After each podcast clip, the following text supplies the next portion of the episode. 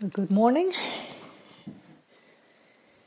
The other night I talked about equanimity as a quality that's very highly valued in the Buddha's teachings, and that it appears in lots of his different numbered lists of skillful qualities that we want to cultivate, including in the four Brahmavihara practices that we've been exploring in the afternoons. So equanimity is this quality of heart, mind, that helps us to stay steady and balanced, even in the face of life's inevitable ups and downs, small and large challenges. So even this morning I'm a few minutes late because I was getting ready for all of this and I had a stack of paper to be recycled, and I thought, oh, I may as well just put it in the fire because the fire was getting low. And then a couple of minutes before I was leaving, I was like, where's my instructions for this morning? And I just burnt them. It's like, oh, okay. So print them all out again. You know. So equanimity. And with the ending of this retreat, we have a very powerful opportunity to notice the presence or absence of this quality. We can learn a lot from the ending of this retreat about how we habitually relate to endings, because how we're relating to the ending of the retreat is probably how we relate to endings in our life more generally. Some of us have the tendency to skip over endings, and we're already jumping towards the next thing that we think is going to make us happy. The finish line, the metaphorical finish line, is in sight, and there can be this attitude of, yeah, near enough is good enough. I've worked pretty hard. I think I'll just have a little nap now. And we can notice if there's this energetic leaning forward, a sense of impatience, rushing, wanting the retreat to be over already. And for some people, they're already sitting in their favorite cafe with a good friend and a good cup of coffee. So if you do notice that energetic rushing and the tendency for the mind to go out into the future, see if you can just pause, relax, soften that tension, be here now. For other people, it's more of the opposite. There's a tendency to hold on tightly and try to squeeze out every last drop of benefit from the retreat. The finish line is in sight, and their attitude is, oh no, it's nearly over. I haven't got any of those insights that they keep talking about. I better work harder, slow down more, stay in silence longer, and sit and walk and sit and walk and sit and walk and sit and walk. Or maybe I could ask the managers if I can stay an extra few days, because then maybe the awakening factors will come up. For other people, there might be a tendency just to space out and not really even notice. Oh, was there something different on the schedule today? What are we supposed to be doing right now? Oh, here I am back at work. How did that happen? So there's all these different ways that we relate to the endings, which you might have noticed tend to pull us into our root patterns of greed, of hatred, of delusion. And sometimes we find ourselves swinging between all three, desperately wanting to be over, desperately not wanting it to be over, and so on. So in each of these movements, we have an opportunity to see what's happening and see if we can release the reactivity. And we might surprise ourselves with this new orientation to just accepting and being with all the changes that are going on right now. And there's a quote from Pema Chodron that I'd like to read you in relation to equanimity. She says, "To cultivate equanimity, we practice catching ourselves when we feel attraction or aversion, before it, it hardens into grasping or negativity. We train in staying with the soft spot and use our biases as stepping stones for connecting with the confusion of others. Strong emotions are, strong emotions are useful in this regard. Whatever arises, no matter how bad it feels, can be used to extend our kinship to others who se- suffer that same kind of aggression or craving, who, just like us, get hooked by hope and fear. This is how we come to appreciate that everyone's in the same boat. We all desperately need more insight into what leads to happiness and what leads to pain. It's easy to continue even after years of practice, even after years of practice, to harden into a position of anger and indignation. However, if we can contact the vulnerability and rawness of resentment or rage or whatever it is, a bigger perspective can emerge. In the moment that we choose to abide with the energy, instead of acting it out or repressing it, we are training in equanimity, in thinking bigger than right and wrong.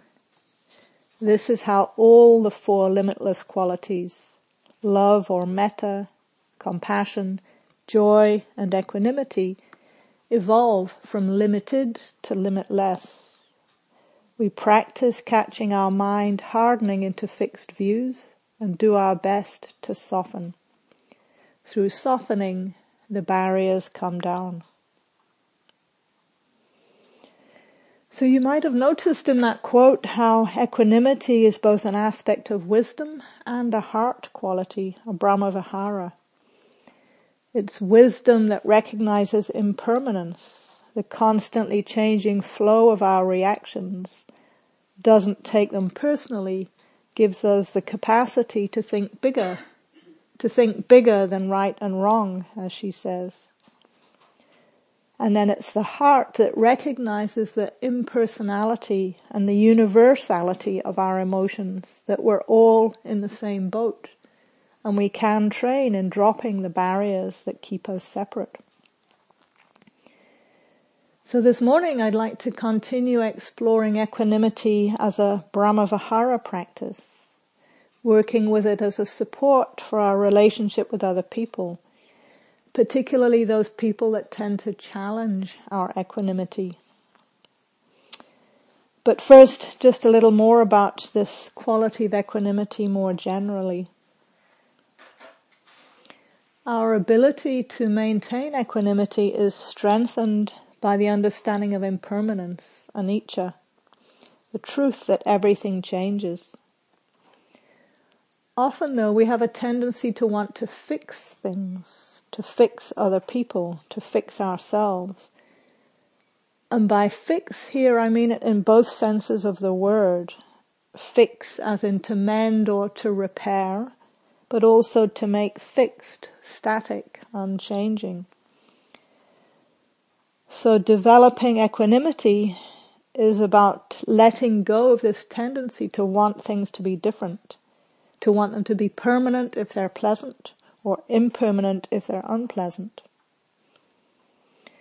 And in the context of the suttas, one of the images for equanimity is the steadiness of a mountain. A mountain remains unmoving, even as the wind and the rain and the snowstorms might swirl around it. I've also used the image of the sky and how the sky is unaffected by the weather conditions that pass through it. We've seen a lot of changing weather conditions here. Rain and mist and sun and wind, and if we want any of those conditions to stay the same, we're going to suffer. So some of the traditional phrases for cultivating equanimity in terms of uh, circumstances are phrases that highlight the truth of impermanence. So here are just a few sample phrases from some Western insight teachers. This is Jack Cornfield. May I learn to see the arising and passing of all things with equanimity and balance. So he's pointing to that change. Sharon Salzberg, may I be undisturbed by the comings and goings of events. And Kamala Masters, may I accept and open to how it is right now, because this is how it is right now. And in Kamala's phrase, you notice how she says, this is how it is right now, which leaves open the possibility, the truth that it's going to change. So it's not a passive sort of defeated, oh, this is how it is. This is how it is right now. And by implication, it will change. Perhaps not with the speed that we would like, but it will definitely change. So I'll be weaving some of these phrases into the guided meditation that I'll be offering soon. So these Brahmavihara practices are mental trainings that we develop gradually. And in the Visuddhimagga instructions, we start where they come most naturally. So the general sequence is from a, from oneself to a benefactor, a good friend, a neutral person, a so-called difficult person, and then all beings. And so far, with the other Brahmaviharas, I've been inviting us to stay with the easy beings, benefactors and good friends. And a little bit um, working with ourselves. Today, though, I'd like to raise the bar a bit and work with the category of a so-called difficult person. And again, in the spirit of not fixing or making things permanent, this difficult person is more accurately someone whom we're currently having difficulties with. It's not the difficult person in capital letters underlined for eternity. But it's challenging for me to say the person we're currently having some difficulties with every time. So I'll just say difficult person as shorthand, and keep in mind that this needs to be a fluid categorization. And in that spirit of fluidity, we can, people can move into different categories. So perhaps we have someone we normally think of as a good friend, and then we notice some issue has come up and there's a bit of resentment. So we might temporarily move them into the difficult category for a while, and then hopefully move them back out. So just a few suggestions for working with this difficult person. Maybe a little more challenging because difficult is difficult. They're in that category because there's probably been some unpleasant experiences, some unpleasant interactions. So again, I invite you to start with a relatively easy difficult person and then gradually work up to that person to that person who has been the most intensely problematic for us. And depending on the circumstances, this process could take years.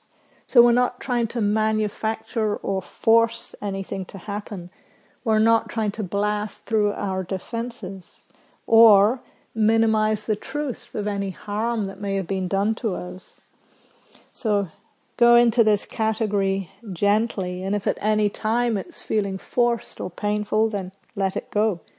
You may offer yourself some compassion for a while, or kindness, appreciation for even trying to give it a go. Or if it's quite intense, you can drop it completely and just practice mindfulness of breathing to help you come back into balance. So when we work with this difficult person, it can be helpful to remember the saying that hurt people hurt people. And can we find the truth of that in relation to this person? It's likely that some of their challenging behavior is at its root coming out of some kind of suffering. And then we might be able to find some compassion that helps support the equanimity. The other side of hurt people, hurting people, is that healed people heal people. So we can use that perhaps as an encouragement to try and heal our own relationship with this person. And having a sense of humor can be a huge support for working with a difficult person. We tend to take our challenges very personally, but there probably isn't anyone in this room who doesn't have some difficult person or people in their lives. Is that true? Is anyone completely free of difficult people? Better take my glasses off so I can see. No, we all have someone who gives us challenges. So as Pema Chodron says, we're all in the same boat. So coming back to equanimity for the difficult person, one area of our lives where many of us get really caught is in relation to the people who are close to us. And we can have very definite agendas for how our parents, our partners, our family members, our kids, our close friends should be, who they should be and how their lives should be unfolding. We want them to only experience pleasure and gain and fame and praise, to use the classical equanimity pairings. But even the Buddha couldn't change other people's lives for them. So who are we to think that we can control someone else? And of course it's natural that we want other people to be happy. But when that wish hardens into an expectation of some kind, then it usually causes ourselves and the other person suffering. So in this next me- meditation, we'll be exploring equanimity in relation to someone that we care about, but we realize there's some kind of agenda, some kind of desire to control, some kind of stickiness in the relationship. And again, in the service of gradually strengthening the uh, muscle of equanimity, choose someone who's less than a five in terms of the intensity of the difficulties. And we'll be using some of the phrases that I posted on the board, as well as these ones that are about um, just creating a sense of space. So, I care about you, but cannot live your life for you. Your happiness or unhappiness depends upon your actions, not upon my wishes for you. So you might sense if there's someone in your life that those phrases feel appropriate for, and let this so-called difficult person be the one you work with for this meditation. Okay.